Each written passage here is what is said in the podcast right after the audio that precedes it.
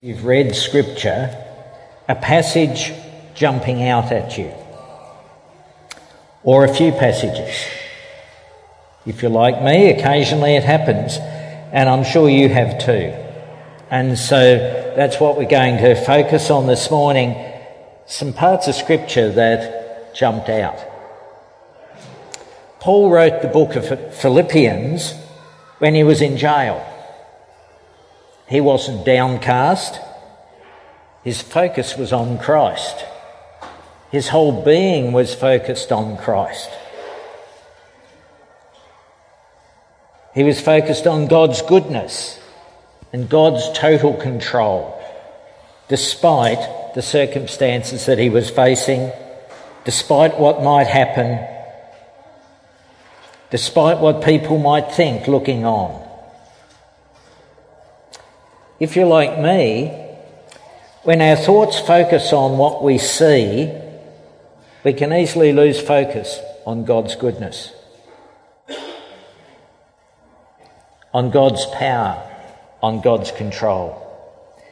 We can be so aware of our own failures and our weaknesses and disappointments that we don't draw near to God, but sometimes we keep our distance from Him feeling that we're not good enough or we've done something and we don't feel comfortable. But that's a lie. The truth is that we can never come to God on the basis of our own worth. We must always come on the basis of what Jesus has done. It's Jesus' righteousness. His total obedience, as we've sung to his Father when he was here on earth, that opens the door to us into God's presence. It's Jesus' love that enables us to enjoy all the blessings that he alone deserves because we are in Christ. Apostle Paul wrote Philippians 1:21 For me to live is Christ, and to die is gain. What a focus that is. To understand where he's coming from, we'll also focus on his inspiring words in Ephesians 1, which shine amazing light on what's true, what God has put in place, how we should see him and ourselves as we live in response to his incredible love. Did you notice that Paul's statement there is like an equation? I didn't do a lot of maths, but in the maths I did, and we got to equations, one side equals the other. For me to live is Christ, and to die is gain. Consider for a moment what you focus on in your everyday life.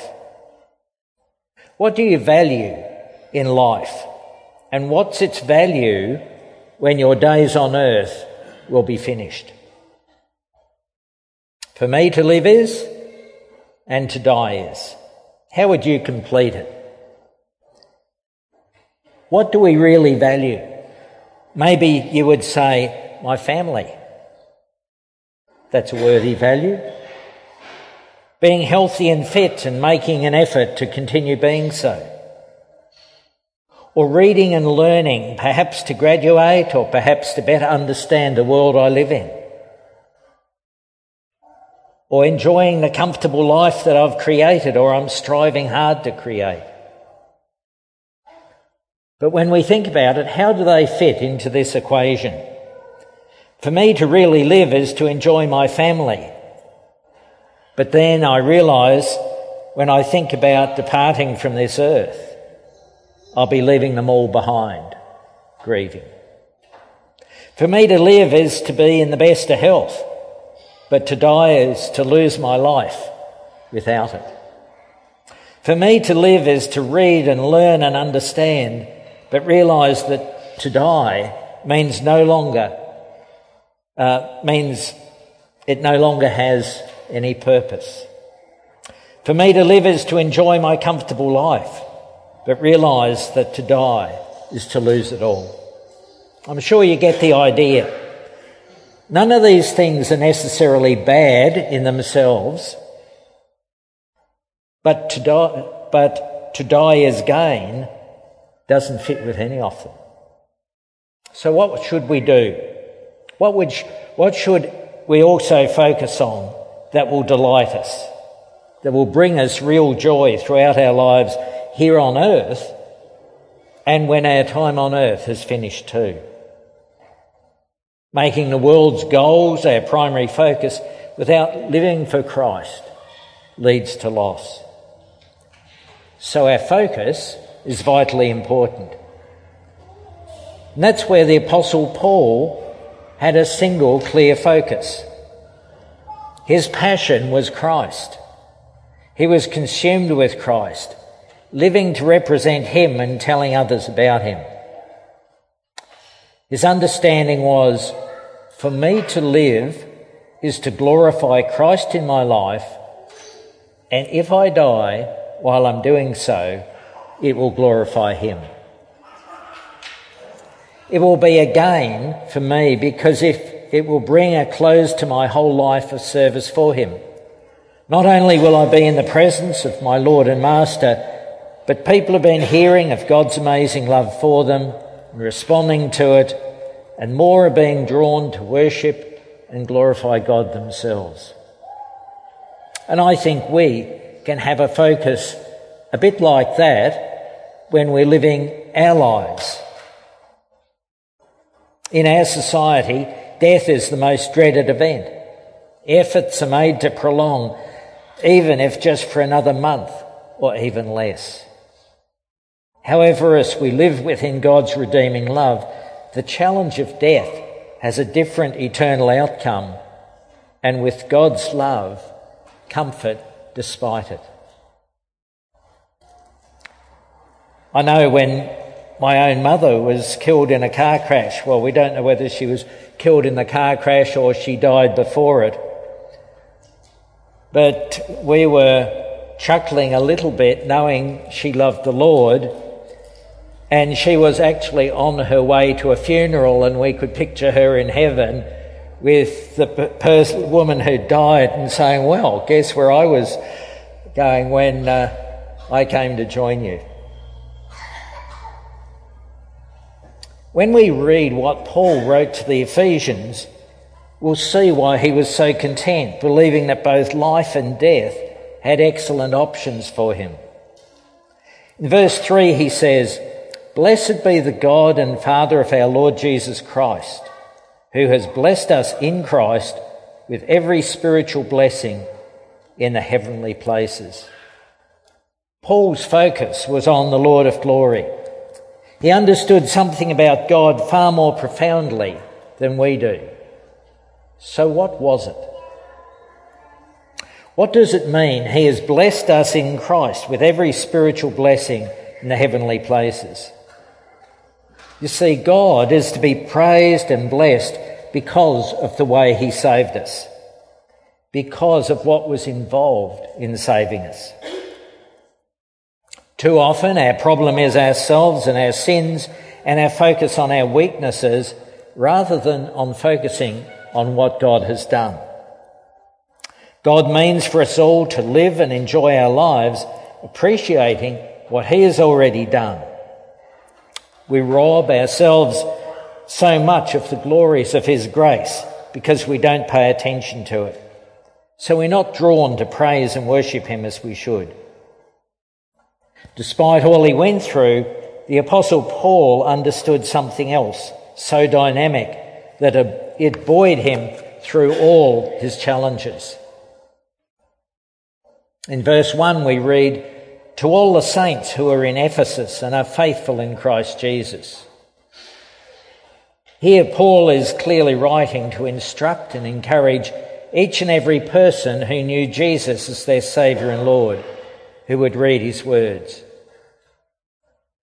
If you aren't a Christian, I believe God brought you here this morning, or you're tuned in online and doing so for a purpose.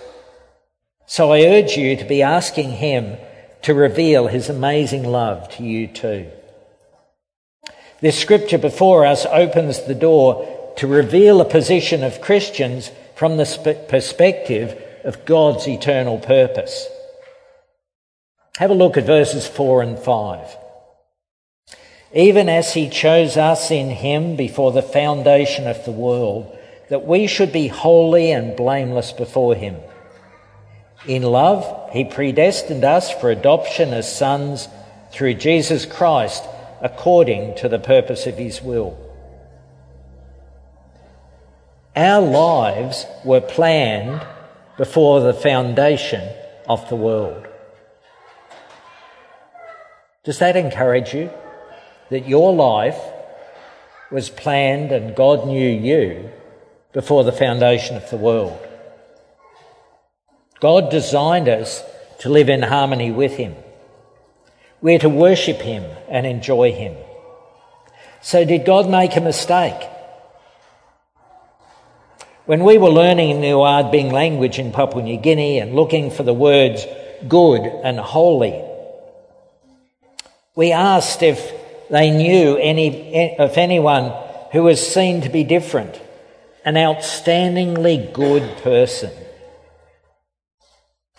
One person came to mind in their history, and an older man who was still alive as well. But no, they were not always completely perfect. It's just that they stood out from everyone else. We have no record of anyone since before Adam and Eve sinned who is perfect either. So perhaps expecting people to be sinless wasn't a reasonable expectation from the all knowing God.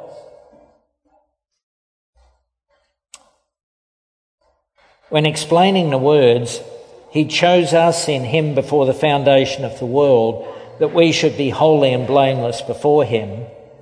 The late Reverend Dr. Martyn Lloyd-Jones suggested that before the creation of anything, there was a great eternal council held between the Father, the Son, and the Holy Spirit.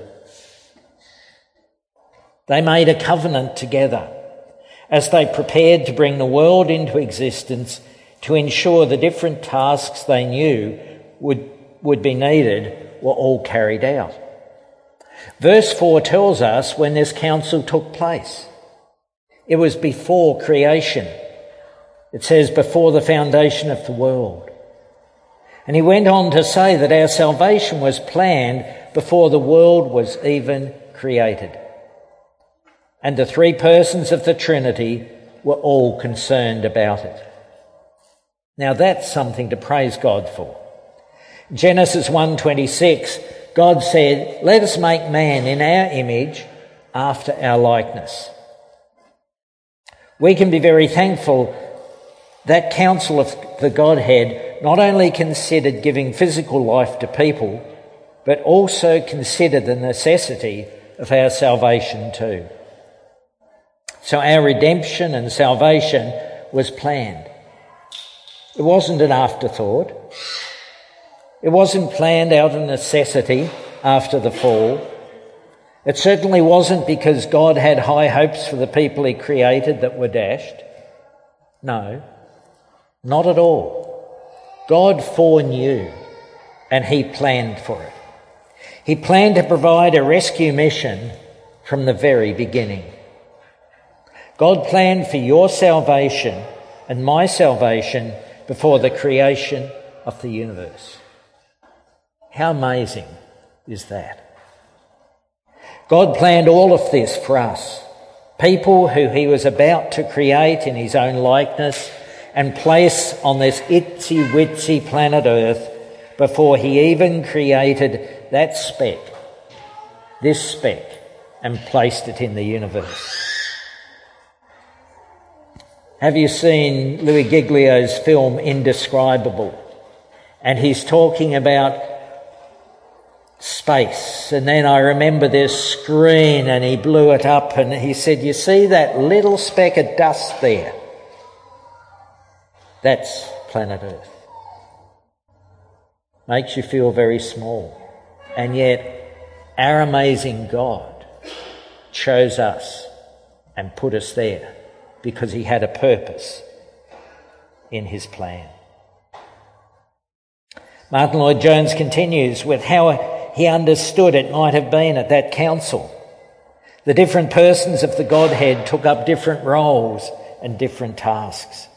The Father planned it all. He was thinking through all that will be. The Son volunteers and says he is going to do it, and he came and did it.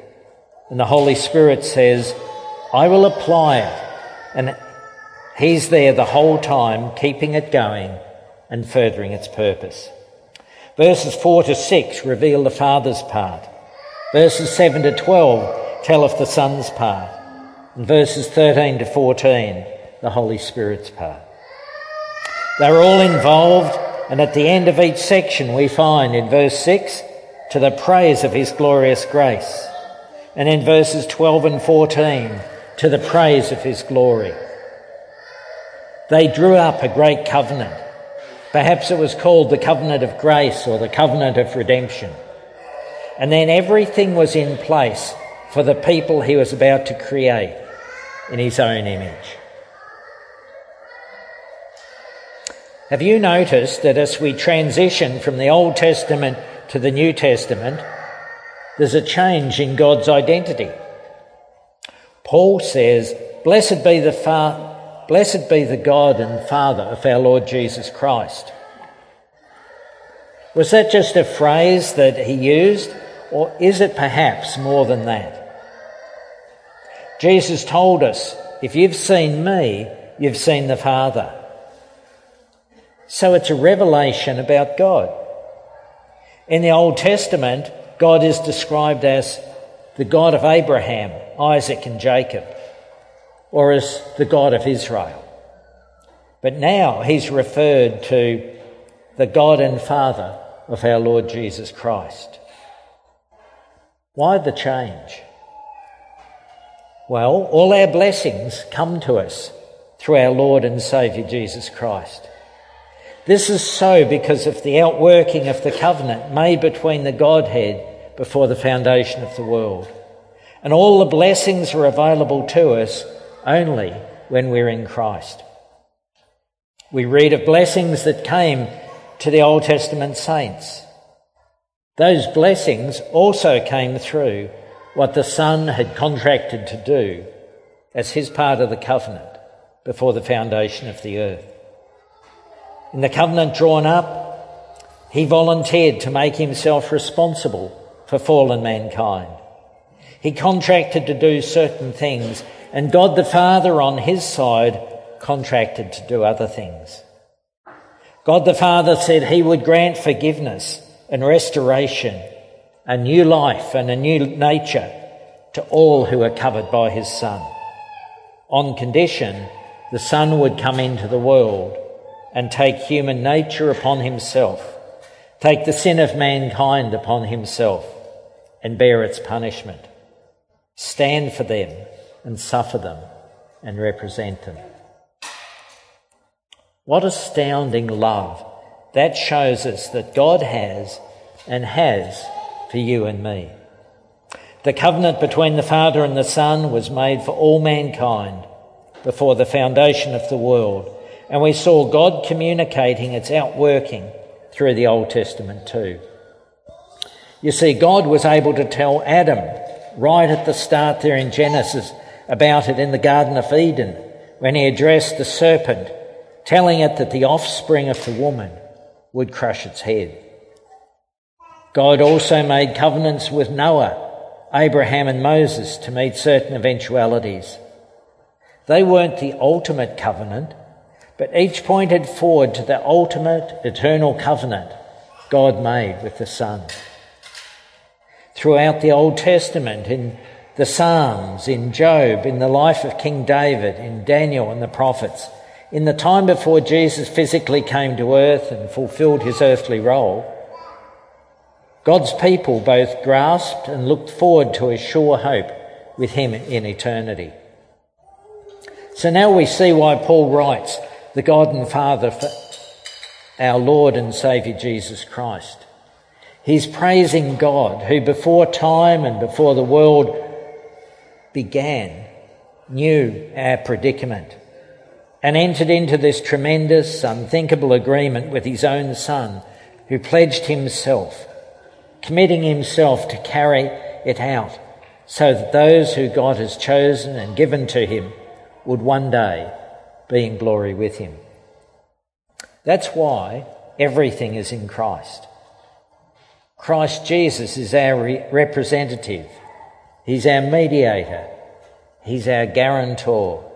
He's the only channel between people and God. So all of God's promises for each of us are channeled through him.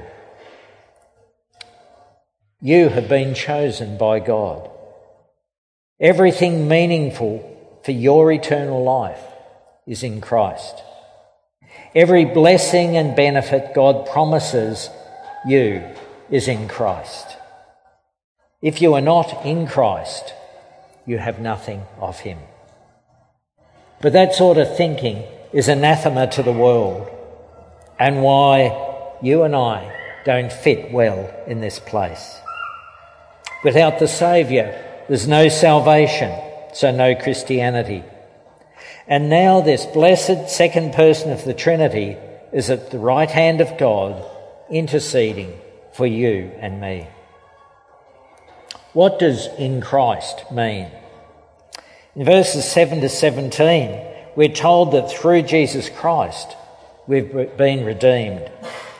That is, Jesus paid the price to cover the penalty for our sin through his death on the cross. He gives us wisdom and understanding as we ask him and wait expectantly for his response. He accomplished everything necessary for our eternal welfare. Because he is so generous and merciful, he did so purposefully because it's a part of God's great plan, which you and I have been invited to participate in. Verse 13 tells us that when you heard the good news and believed, you were sealed with the Holy Spirit, which we are told is the deposit of our inheritance and in effect until we go to glory and can redeem that inheritance of life in God's presence forever that He's prepared for us. How will you respond? Do you understand now why Paul says, For me to live is Christ and to die is gain? How wonderful it'd be to have Christ so part of our lives that we share the same focus knowing that God will provide care for our responsibilities when He calls us home. To understand in our being that God called us by name before He created the world and has prepared everything for us to be able to spend the rest of eternity or spend the rest of our life on earth walking with Him and throughout eternity too. If you're here this morning and you haven't known or realised Jesus' incredible love for you, perhaps this all seems to make no sense. God doesn't shut out people who long to get to know Him. The Apostle John wrote, For God so loved the world that He gave His only Son, that whoever believes in Him should not perish, but have eternal life. For God did not send his Son into the world to condemn the world, but in order that the world might be saved through him. The Apostle Paul, who wrote the passage we've considered today, wrote in Romans 10:13, "Whoever calls on the name of the Lord shall be saved." If God is stirring you to find out more, to know him and understand all he has for you, Pause today to ask God to reveal himself to you. And if you're genuine, he will do so.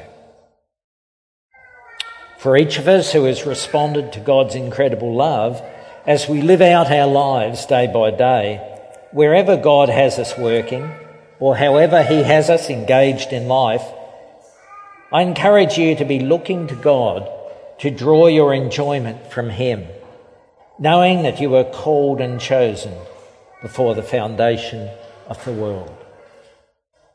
Amen. Let's pray. Almighty, wonderful God, Father, Son, and Holy Spirit, thank you for your incredible love revealed to us through Jesus. Thank you for planning everything that was needed and making a covenant together before you created the world so you didn't have to destroy everything and start again. Because you are holy and we're caught up in sin and not perfect as Jesus was. Thank you for Jesus' life and death. Thank you for choosing us and giving us the opportunity to respond to you. Thank you for the Bible and for inspiring those who wrote it throughout the centuries. In it, inspiring your servants throughout the Old and New Testament periods to write, to pass on the truth and the power of the gospel to us. Lord God, would you so work in us to enable us to live and enjoy you, trusting your goodness, your forgiveness, and the promise you made so that we're able to look forward with the Apostle Paul to spending eternity with you. We ask it because you're a good God. In Jesus' name, Amen.